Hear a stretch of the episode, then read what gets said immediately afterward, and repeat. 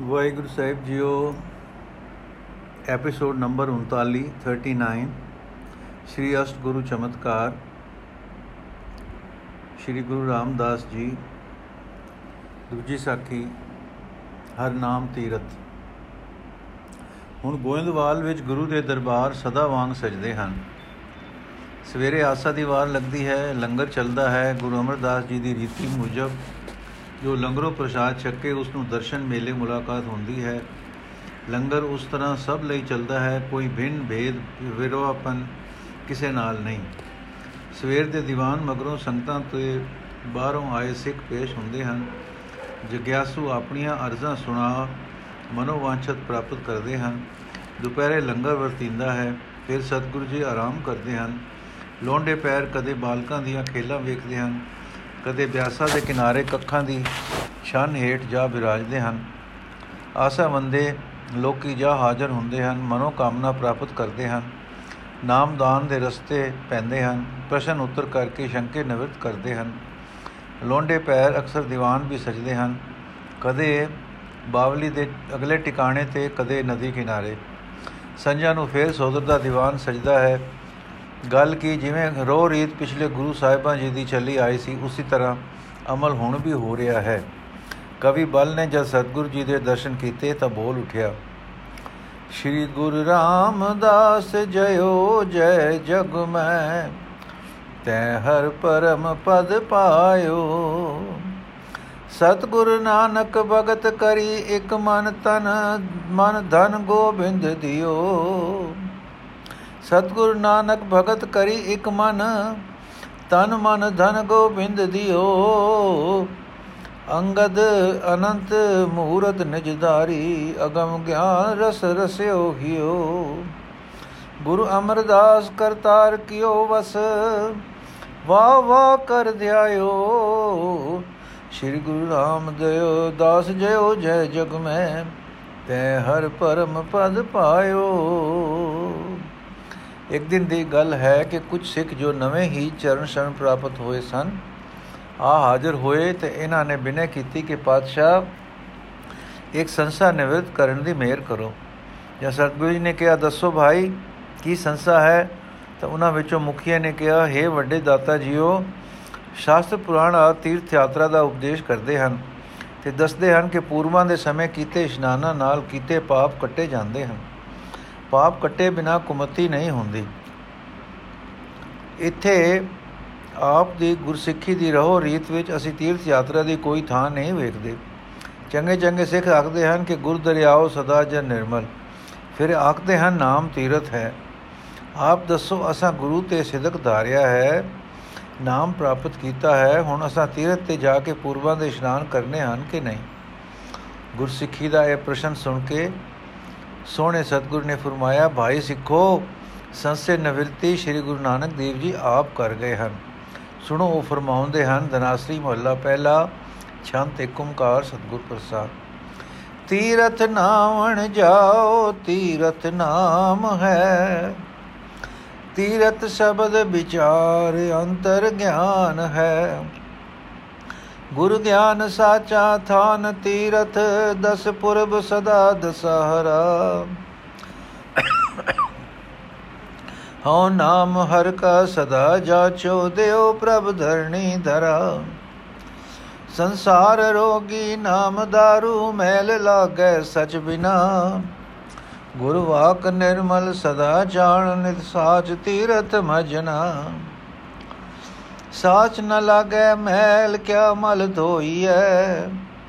ਗੁਣੇ ਹਾਰ ਪਰੋਏ ਕਿਸ ਕੋ ਰੋਈਐ? ਵਿਚਾਰ ਮਾਰੈ ਤਰੇ ਤਾਰੇ।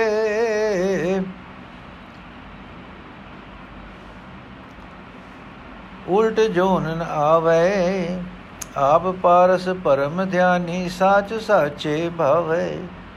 ਆਨੰਦ ਅਨ ਦਿਨ ਹਰਕ ਸਾਚਾ, ਦੁਖ ਕਿਲ ਵਿਖ ਪਰ ਹਰੇ। ਸਚ ਨਾਮ ਪਾਇਆ, ਗੁਰ ਦਿਖਾਇਆ ਮੈਲ ਨਾਹੀ ਸਚ ਮਨੇ। ਸੰਗਤ ਮੀਪ ਮੀਤ ਮੁਲਾ, ਮਿਲਾਪ ਪੂਰਾ ਨਾਵਣੋ। ਗਾਵੇ ਗਾਵਣ ਹਾਰ ਸ਼ਬਦ ਸੁਹਾਵਣੋ। ਸਲਾਹ ਸਾਚੇ ਮਨ ਸਤਗੁਰ ਪੁਨ ਦਾਨ ਦਇਆ ਮਤੇ। ਫਿਰ ਸੰਗ ਭਾਵੈ ਸਹਿਜ ਨਾਵੈ, ਬੇਣੀਤ ਸੰਗਮ ਸਤ ਸਤੇ। ਅਰਾਧ ਏਕੰਕਾਰ ਸਾਚਾ, ਨਿਤ ਦੇ ਚੜੈ ਸੁਭਾਇਆ ਗਤ ਸੰਗ ਮੀਤਾ, ਸੰਤ ਸੰਗਤ ਕਰ ਨਦਰ ਮੇਲ ਮਿਲਾਇਆ। ਕਹਿਣ ਕਹਿ ਸਭ ਕੋਏ ਕੇ ਵਡ ਆਖੀਐ। ਹਉ ਮੂਰਖ ਨੀਚ ਅਜਾਣ ਸਮਝਾ ਸਾਖੀਐ। ਸਚ ਗੁਰ ਕੀ ਸਾਖੀ, ਅੰਮ੍ਰਿਤ ਬਾਖੀ, ਤਿਤ ਮਨ ਮਾਨਿਆ ਮੇਰਾ।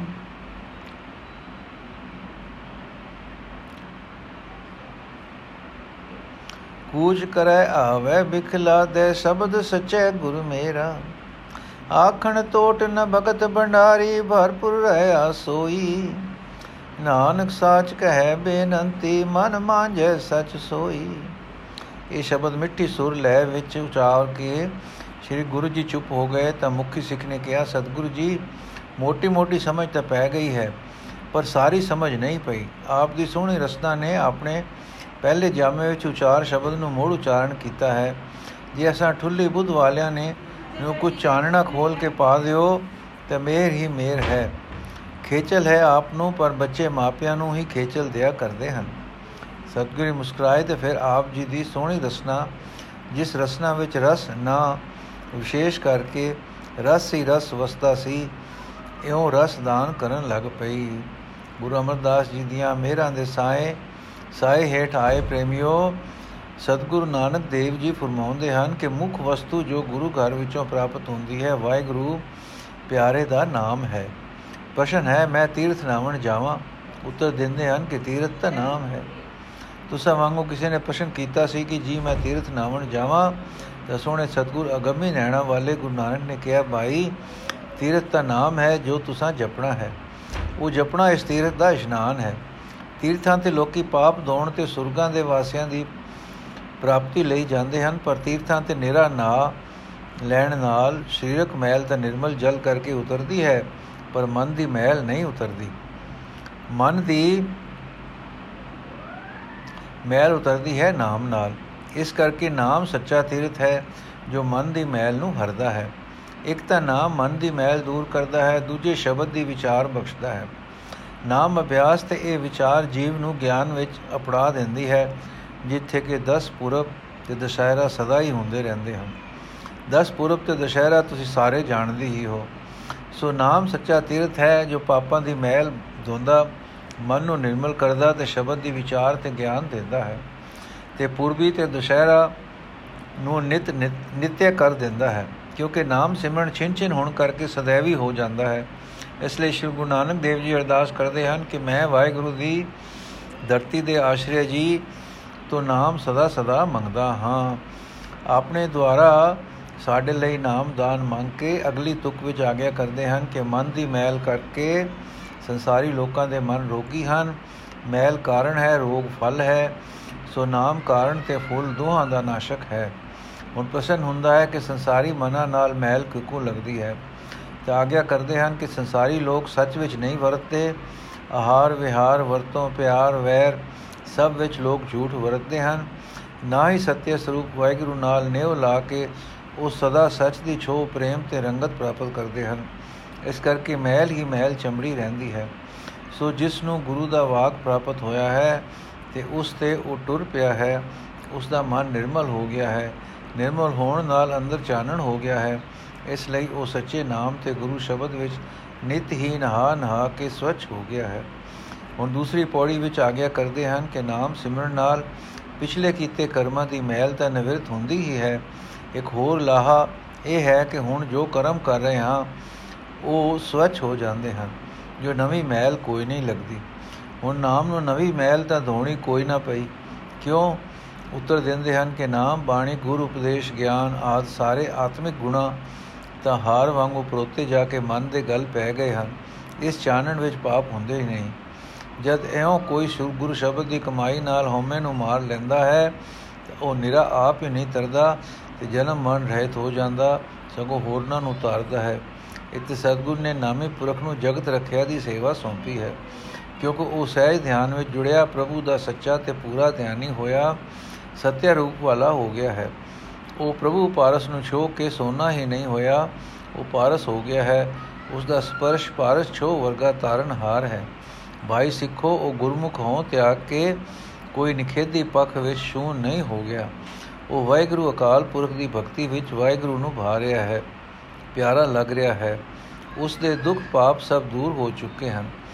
ਉਹ ਰਾਤ ਉਹ ਦਿਨ ਰਾਤ ਸੱਚੇ ਆਨੰਦ ਤੇ ਸੱਚੀ ਖੁਸ਼ੀ ਵਿੱਚ ਖੇਡ ਰਿਹਾ ਹੈ।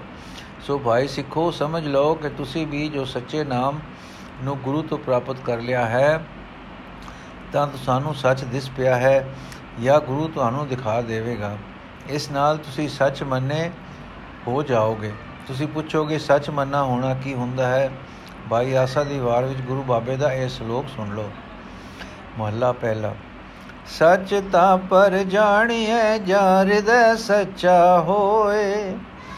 ਕੂੜ ਕੀ ਮਲ ਉਤਰੈ, ਤਨ ਕਰੈ ਅੱਛਾ ਧੋਏ। ਸੱਚ ਤਾਂ ਪਰ ਜਾਣੀਏ ਜਾਂ ਸੱਚ ਧਰੇ ਪਿਆਰ। ਨਾਉ ਸੁਣ ਮਨ ਰਹਿਸੀਏ ਤਾਂ ਪਾਏ ਮੋਖ ਦੁਆਰ। ਸੱਚ ਤਾਂ ਪਰ ਜਾਣੀਏ ਜਾਂ ਜੁਗਤ ਜਾਣੈ ਜੀਓ ਧਰਤ ਕਾਇਆ ਸਾਧ ਕੇ ਵਿੱਚ ਦੇ ਕਰਤਾ ਬੀਓ ਸੱਚ ਤਾਂ ਪਰ ਜਾਣੀਏ ਜਾਂ ਸਿੱਖ ਸੱਚੀ ਲੈ। ਦਇਆ ਜਾਣੈ ਜੀ ਕੀ ਕਿਛ ਪੁੰਨ ਦਾਨ ਕਰੇ। ਸੱਚ ਤਾਂ ਪਰ ਜਾਣੀਏ ਜਾਂ ਆਤਮ ਤੀਰਥ ਕਰੇ ਨਿਵਾਸ। ਸਤਿਗੁਰੂ ਨੂੰ ਪੁੱਛ ਕੇ ਬੈ ਰਹਿ ਕਰੇ ਨਿਵਾਸ। ਸੱਚ ਸਭਨਾ ਹੋਏ ਦਾਰੂ ਪਾਪ ਕਢੈ ਦੋਏ। ਨਾਨਕ ਵਖਾਣੈ ਬੇਨਤੀ ਜਿਨ ਸੱਚ ਭਲੇ ਹੋਏ। ਸੱਚ ਸਭਨਾ ਹੋਏ, ਦਾਰੂ ਪਾਪ ਕਢੈ ਦੋਏ। ਨਾਨਕ ਵਖਾਣੈ ਬੇਨਤੀ ਜਿਨ ਸੱਚ ਭਲੇ ਹੋਏ। ਐਸੇ ਸੱਚ ਮੰਨੇ ਪੁਰਖ ਨੂੰ ਕੋਈ ਮਹਿਲ ਨਹੀਂ ਲੱਗ ਸਕਦੀ। ਇੱਥੇ ਮੁੱਕੀ ਦੂਜੀ ਪੌੜੀ। ਤੀਸਰੇ ਵਿੱਚ ਸਤਿਗੁਰੂ ਜੀ ਸਤਸੰਗ ਦਾ ਉਪਦੇਸ਼ ਕਰਦੇ ਹਨ ਕਿ ਨਾਮ ਤੀਰਥ ਦੇ ਇਸ਼ਨਾਨ ਤੋਂ ਪਹਿਲਾਂ ਸਤਸੰਗਤ ਰੂਪੀ ਸਰੋਵਰ ਵਿੱਚ ਇਸ਼ਨਾਨ ਕਰੋ। ਸਤਸੰਗੀ ਮਿੱਤਰਾਂ ਦਾ ਮਿਲਾਪ ਜੋ ਸਤਸੰਗ ਦੇ ਪ੍ਰਯੋਜਨ ਲਈ ਕਰਨਾ ਹੈ, ਉਹ ਪੂਰਾ ਇਸ਼ਨਾਨ ਹੈ, ਕਿਉਂਕਿ ਜੀਵ ਸੰਗ ਤੋਂ ਰੰਗ ਪਕੜਦਾ ਹੈ। ਸਤਸੰਗ ਤੋਂ ਸੱਚੇ ਰਾਹ ਦਾ ਰੰਗ ਪਕੜੇਗਾ। ਪਹਿਲਾ ਕੰਮ ਉਹ ਕੀ ਕਰੇਗਾ ਕਿ ਵਾਹਿਗੁਰੂ ਦੇ ਗੁਣ ਗਾਇਨ ਵਾਲਿਆਂ ਨਾਲ ਮਿਲ ਕੇ ਗੁਰੂ ਕੇ ਉਚਾਰੇ ਸੁਹਾਵਣੇ ਸ਼ਬਦਾਂ ਦੁਆਰਾ ਵਾਹਿਗੁਰੂ ਦੇ ਗੁਣ ਗਾਏਗਾ। ਇਸ ਤਰ੍ਹਾਂ ਸੱਚੇ ਵਾਹਿਗੁਰੂ ਦੀ ਸਲਾਹਤ ਕਰਨੇ ਨਾਲ ਤੇ ਗੁਰੂ ਦਾ ਉਪਦੇਸ਼ ਮੰਨ ਲੈਣ ਨਾਲ ਜੀਵ ਪੁੰਨ ਦਾਨ ਤੇ ਦਇਆ ਮਤੀਆ ਹੋ ਜਾਂਦਾ ਹੈ। ਭਾਵ ਉਸ ਦੇ ਅੰਦਰ ਜੋ ਨਿਰਮਲਤਾ ਆਈ ਹੈ, ਉਹ ਉਸ ਦੇ ਸੁਭਾਅ ਨੂੰ ਪ੍ਰਤੱਖ ਵਰਤਾਰੇ ਵਿੱਚ ਵੀ ਦੂਸਰਿਆਂ ਤੇ ਦਿਆਲੂ ਤੇ ਦਾਤਾ ਬਣਾ ਦਿੰਦੀ ਹੈ। ਉਸ ਦੇ ਅੰਦਰ ਕੀ ਹੁੰਦਾ ਹੈ, ਉਸ ਨੂੰ ਅੰਤਰਾਤਮੇ ਪਿਆਰੇ ਵਾਹਿਗੁਰੂ ਦੇ ਨਾਲ ਹਰ ਵੇਲੇ ਰਹਿਣਾ ਹੀ ਚੰਗਾ ਲੱਗਦਾ ਹੈ। ਉਹ ਸਹਿਜ ਅਵਸਥਾ ਵਿੱਚ ਟਿਕਿਆ ਮਾਨੋ ਇਸ਼ਨਾਨ ਕਰ ਰਿਹਾ ਹੈ। ਇਹ ਇਨਸਾਨ ਸੱਚ ਹੀ ਸੱਚ ਸਰੂਪ ਤੇ ਬੇਣੀ ਸੰਗਮ ਦਾ ਇਸ਼ਨਾਨ ਹੈ, ਜੈਸਾ ਕਿ ਗੁਰੂ ਜੀ ਨੇ ਫਰਮਾਇਆ ਹੈ। ਸੁਣਿਆ, ਮਨਿਆ, ਮਨ ਕੀਤਾ ਭਾਉ, ਅੰਤਰਗਤ ਤੀਰਥ ਮਲ ਨਾਓ ਐਉਂ ਸਤਸੰਗ ਨੂੰ ਸਤਸੰਗ ਨੂੰ ਪ੍ਰਾਪਤ ਹੋ ਕੇ ਜੋ ਨਿਤ ਸੱਚੇ ਇੱਕੋ ਇੱਕ ਅਕਾਲ ਪੁਰਖ ਦੀ ਆਰਾਧਨਾ ਕਰਦੇ ਹਨ, ਉਹਨਾਂ ਨੂੰ ਉਹ ਸਭ ਕੁਝ ਦਿੰਦਾ ਹੈ। ਇੱਕ ਵਾਰੀ ਹੀ ਨਹੀਂ, ਦੇ ਕੇ ਬਸ ਕਰ ਜਾਂਦਾ, ਨਿਤ ਦਿੰਦਾ ਹੈ ਤੇ ਹਰ ਚੜੇ ਸੂਰਜ ਉਹਨਾਂ ਦਾ ਪ੍ਰਤਾਪ ਸਵਾਇਆ ਹੋ ਕੇ ਵੱਧਦਾ ਹੈ। ਇਹ ਮਿੱਤਰ, ਜੋ ਸੰਤਾਂ ਦੀ ਸੰਗਤ ਕਰਦੇ ਹਨ, ਉਹ ਇਸ ਸੰਗ ਦੁਆਰਾ ਮੁਕਤੀ ਨੂੰ ਪਾ ਲੈਂਦੇ ਹਨ।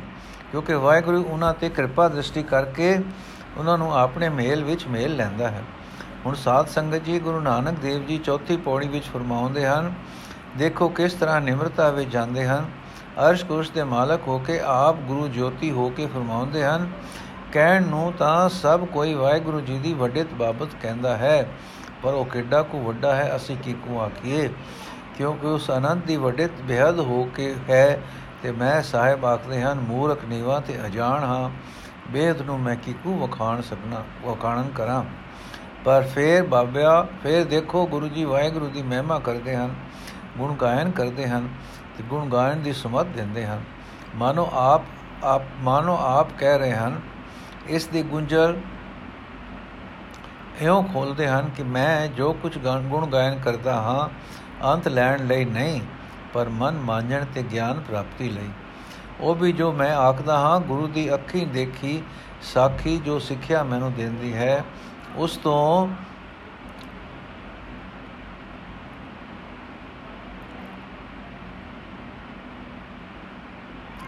ਆਪਣੀ ਸਮਝ ਨੂੰ ਸੁਸਿੱਖਿਅਤ ਕਰਦਾ ਹਾਂ। ਸਾਖੀ ਦਾ ਅਰਥ ਇੱਥੋਂ ਸਿੱਖਿਆ ਹੈ। ਪਰ ਨਿਰੀ ਉਹ ਸਿੱਖਿਆ ਨਹੀਂ ਜੋ ਕੇਵਲ ਸਿੱਖਿਆ ਮਾਤਰ ਹੁੰਦੀ ਹੈ ਤੇ ਲੋਕੀ ਲਿਖ ਦਿੰਦੇ ਹਨ। ਸਾਖੀ ਦਾ ਅਰਥ ਉਹ ਹੈ ਜੋ ਅੱਖੀ ਦੇਖ ਕੇ ਸਿੱਖਿਆ ਜਾਂਦਾ, ਸਿੱਖਿਆ ਸਿੱਖਿਆ ਦਿੰਦਾ ਹੈ। ਮੇਰੇ ਗੁਰੂ ਨੇ ਜੋ ਸਮਰਥਕ ਦਰਸ਼ਨ ਕੀਤੇ ਹਨ ਉਸ ਅਪਰੋਖਿਆ ਦਰਸ਼ਨ ਤੋਂ ਜੋ ਵਡਿਆਈ ਮੈਨੂੰ ਸਿਖਾਈ ਗਈ ਹੈ, ਮੈਂ ਉਸ ਤੋਂ ਜੋ ਕੁਝ ਸਮਝਿਆ ਹੈ, ਸਿੱਖਿਆ ਹੈ। ਸੋ ਮੇਰੇ ਗੁਰੂ ਦੇ ਸੱਚ ਨੂੰ ਭਾਗ ਦੇਖ ਕੇ ਦਿੱਤੀ ਹੋਈ ਸਿੱਖਿਆ ਨਾਲ ਮੇਰਾ ਮਨ ਪਤੀਜ ਗਿਆ ਹੈ। ਉਹ ਕੀ ਗੱਲ ਗੁਰੂ ਜੀ ਨੇ ਦੱਸੀ ਹੈ ਕਿ ਆਮ ਜੀਵ ਕੂਚ ਕਰਦੇ ਤੇ ਫਿਰ ਪਰਤ ਪਰਤ ਕੇ ਵਿਉ ਦੇ ਲੱਦੇ ਹੀ ਆਉਂਦੇ ਹਨ।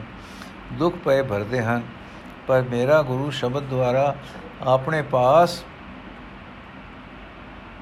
ਆਇਆਂ ਦੀ ਸੱਚੇ ਵਿੱਚ ਪਹੁੰਚ ਕਰਾ ਦਿੰਦਾ ਹੈ।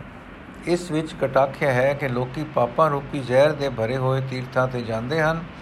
ਉੱਥੇ ਜਾ ਕੇ ਨਹਾ ਧੋ, ਖਾ ਪੀ ਸੈਰ ਸਪਾਟੇ ਕਰਦੇ ਅੱਗੇ ਵਾਂਗੂ ਹੀ ਪਾਪ ਪੁੰਨ ਵਿੱਚ ਵਿਚਰਦੇ ਘਰੀ ਮੁੜ ਆਉਂਦੇ ਹਨ। ਜੇ ਜਿਹੇ ਵਿਉ ਭਰੇ ਗਏ, ਤੇ ਵਿਉ ਭਰੇ ਆ ਗਏ। ਪਰ ਜੇ ਗੁਰੂ ਦੇ ਸ਼ਬਦ ਦੁਆਰਾ ਨਾਮ ਦੀ ਕਮਾਈ ਕਰਦੇ, ਤਾਂ ਵਿਸ ਝੜ ਜਾਂਦੀ ਤੇ ਸੱਚੇ ਵਾਹਿਗੁਰੂ ਨੂੰ ਪਾ ਲੈਂਦੇ। ਵਾਹਿਗੁਰੂ ਕਿਤੇ ਦੂਰ ਨਹੀਂ, ਸਾਰੇ ਭਰਪੂਰ ਹੋ ਰਿਹਾ ਹੈ। ਅਰਥਾਤ ਅੰਦਰ ਬਾਹਰ ਸਾਰੇ ਵਿਆਪਕ ਹੈ ਅਤੇ ਉਸ ਦੀ ਭਗਤੀ ਤੇ ਭੰਡਾਰਾਂ ਦਾ ਵੀ ਅੰਤ ਨਹੀਂ ਅਤੇ ਨਾ ਉਸ ਦੇ ਯਸ਼ ਕੀਰਤੀ ਤੇ ਨਾਮ ਉਚਾਰਨ ਦਾ ਕੋਈ ਘਾਟਾ ਹੈ। ਭਾਵ ਉਹ ਵੀ ਅਮੁਖ ਹੈ। ਅੰਤ ਵਿੱਚ ਆਪ ਪਹਿਲੇ ਹੀ ਗੱਲ ਸਿਧਾਂਤ ਰੂਪ ਵਿੱਚ ਦ੍ਰਿੜ ਕਰਾਉਂਦੇ ਹਨ। ਸ਼੍ਰੀ ਗੁਰੂ ਨਾਨਕ ਦੇਵ ਜੀ ਇਹ ਸੱਚੀ ਬੇਨਤੀ ਕਹਿੰਦੇ ਹਨ ਕਿ ਮੈਨੂੰ ਮਨ ਨੂੰ ਮਾਂਜਿਆ ਜੀਵ ਸੱਚਾ ਤੇ ਸੁੱਚਾ ਹੋ ਜਾਂਦਾ ਹੈ। ਮਨ ਮਾਂਜਣ ਨਾਲ ਆਤਮਾ ਸੁਧ ਆਪਣੇ ਸਰੂਪ ਵਿੱਚ ਆ ਕੇ ਸੱਚ ਸਰੂਪ ਹੋ ਜਾਂਦਾ ਹੈ ਤੇ ਸੱਚ ਸਰੂਪ ਪਰਮਾਤਮਾ ਨੂੰ ਪਾ ਲੈਂਦਾ ਹੈ। ਇਹ ਕੁਝ ਉਚਾਰਦੇ ਆਪ ਜੀ ਚੁੱਪ ਹੋ ਗਏ। ਸੋਹਣੇ ਨੈਣ ਮੁੰਦ ਗਏ। ਚਿਹਰੇ ਦਾ ਰੰਗ ਬਦਲ ਗਿਆ। ਕਿਸੇ ਅਰਦਾਸ ਤੇ ਸਿਦਕ ਭਰੀ ਨਿਮਰਤਾ ਦੇ ਭਾਵ ਵਿੱਚ ਚਲੇ ਗਏ। ਥੋੜੀ ਦੇਰ ਮਗਰੋਂ ਇਉਂ ਜਾਪਿਆ ਕਿ ਕਿਸੇ ਹਜ਼ੂਰੀ ਵਿੱਚ ਖੜੇ ਹਨ ਫਿਰ ਉਚਾਰ ਹੋਇਆ, ਗੋੜੀ ਗਵਾਰੀ ਮਹੱਲਾ ਚੌਥਾ, ਚੋਪ ਦੇ ਇੱਕ ਓੰਕਾਰ ਸਤਿਗੁਰ ਸਾਹਿਬ ਪੰਡਿਤ ਸਾਸਤ ਸਿਮਰਤ ਪੜਿਆ ਜੋਗੀ ਗੋਰਖ ਗੋਰਖ ਕਰਿਆ। ਮੈਂ ਮੂਰਖ ਹਰ ਹਰ ਜਪ ਪੜਿਆ ਨਾ ਜਾਣਾ ਕਿਆ ਗਤ ਰਾਮ ਹਮਾਰੀ। ਹਰ ਭਜ ਮਨ ਮੇਰੇ ਤਰ ਭਉ ਜਲ ਤੂੰ ਤਾਰੀ ਰਹਾਓ। ਸੰਨਿਆਸੀ ਵਿਭੂਤ ਲਾਏ ਦੇ ਸਵਾਰੀ, ਪਰਤ੍ਰਿਆ ਤਿਆਗ ਕਰੀ ਬ੍ਰਹਮਚਾਰੀ। ਮੈਂ ਮੂਰਖ ਹਰ ਆਸ ਤੁਮਾਰੀ, ਖਤਰੀ ਕਰਮ ਕਰੇ ਸੂਰ ਤਣ ਪਾਵੇ, ਸੂਦ ਵੈਸ ਪਰ ਕਿਰਤ ਕਮਾਵੇ। ਮੈਂ ਮੂਰਖ ਹਰ ਨਾਮ ਛਡਾਵੇ, ਸਭ ਤੇਰੀ ਸਿਸ ਤੂੰ ਆਪ ਰਹਾ ਸਮਾਈ। ਗੁਰਮੁਖ ਨਾਨਕ ਦੇ ਵਡਿਆਈ ਮੈਂ ਅੰਧਲੇ ਹਰ ਟੇਕ ਟਿਕਾਈ। ਗੁਰਮੁਖ ਨਾਨਕ ਦੇ ਵਡਿਆਈ ਮੈਂ ਅੰਧਲੇ ਹਰ ਟੇਕ ਟਿਕਾਈ। ਸਾਹਿਬ, ਆਪਣੇ ਰੰਗ ਰਤੇ ਸਹਿਜਵੀ ਸੁਰੀਲੀ ਸੁਰ ਵਿੱਚ ਗੌੜੀ ਰਾਗ ਵਿੱਚ ਗਾਵੀ ਗਏ। ਲਿਖਾਰੀ ਜੋ ਇਹਨਾਂ ਵੇਲਿਆਂ ਨੂੰ ਸਮਝਦਾ ਸੀ, ਨਾਲੋਂ ਨਾਲ ਲਿਖੀ ਗਿਆ ਤੇ ਅਗਲੇ ਦਿਨ ਰਬਾਬੀਆਂ ਨੇ ਇਸ ਦਾ ਕੀਰਤਨ ਦੀਵਾਨ ਵਿੱਚ ਗੌੜੀ ਗਵਾਰੀ ਰਾਗ ਵਿੱਚ ਕੀਤਾ। ਵਾਹਿਗੁਰੂ ਜੀ ਕਾ ਖਾਲਸਾ ਵਾਹਿਗੁਰੂ ਜੀ ਕੀ ਫਤਿਹ। ਅਗਲੀ ਸਾਖੀ ਕੱਲ ਪੜਾਂਗੇ ਜੀ।